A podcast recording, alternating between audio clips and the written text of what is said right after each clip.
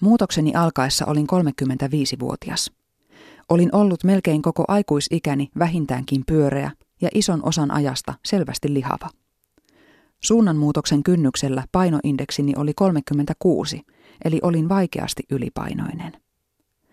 Tietenkin olin yrittänyt laihduttaa monta kertaa. Väitän, että jokainen selvästi ylipainoinen on. Olin myös laihtunut monta kertaa ja lihonnut uudelleen. Kun nyt monen vuoden jälkeen ajattelen tuota nuorta naista, joka säännöllisesti aloitti itsevihassaan jonkin kuurin tai ryhtiliikkeen kaikenlaisina kieltoineen, aikatauluineen ja tavoitteineen, minun käy häntä sääliksi. Runsas ylipaino ei kerry vahingossa, vaan siihen löytyy aina syy, kun sitä jaksaa etsiä. Syy ei ole huono itsekuri tai persous herkkuille, vaan usein se on jotain näiden perinteisten selitysten takana.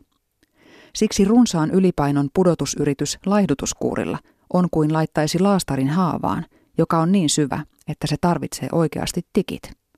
Apu on hetkellinen ja pidemmän päälle tilanne vain pahenee. Olin tottunut hoitamaan pahaa oloani syömällä. Se ei ollut herkuttelua tai ruuasta nauttimista, päinvastoin. Kyse oli ahmimiskohtauksista, joiden avulla turrutin tuskaani. Menin kauppaan, ostin karkkia tai ruokia, jotka sisälsivät paljon rasvaa ja sokeria, ja kotiin päästyäni söin ne kaikki, hyvin nopeasti, ja lopetin vasta, kun mitään ei ollut jäljellä. Kyse ei ollut yksittäisestä leivoksesta tai jäätelötuutista, vaan sekä kokonaisesta kakusta että jäätelölitrasta, noin esimerkiksi. Kohtauksen jälkeen hävitin todisteet, eli ruokapakkaukset, ja vaivuin horroksessa lepäämään. Se oli kuin alkoholismia, mutta minun addiktioni kohde oli viinan sijaan ruoka. Joitain oireita oli jo kouluiässä, mutta pahimmilleen tilanne ryöpsähti ruuhkavuosina. Helpompina aikoina oireilin lievemmin, joko lohtu- tai stressisyömällä, mutta vaikeimpina aikoina ahmimiskohtauksia oli monta kertaa viikossa. En ikinä oksentanut ahmimaani ruokaa. Siksi on itsestään selvää, että kiloja kertyi paljon.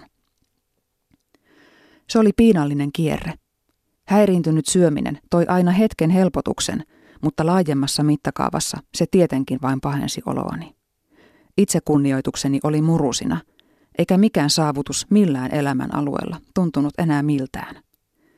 Vaikeaksi muuttunut elämäntilanne pahensi oireilua. Surematta jääneet surut hautautuivat aina vain syvemmälle keräämään painetta. Samalla fyysinen vointini heikkeni koko ajan.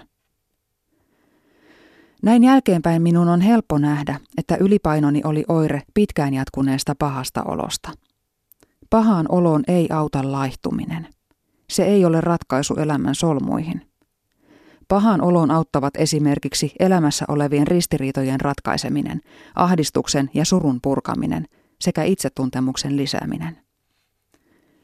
Kun ne asiat ovat kunnossa, on yleensä itsearvostuskin terve. Silloin ei halua pahoinpidellä itseään häiriintyneellä syömisellä. Tämä tie ei ole nopea reitti ihannepainoon, mutta se on varma reitti parempaan oloon. Ensin psyykkisesti ja sen myötä usein myös fyysisesti. Kun elämä alkaa tuntua paremmalta, voi olla, että ylipainoisen suhde ruokaan muuttuu pakottamatta siinä sivussa ja paino putoaa.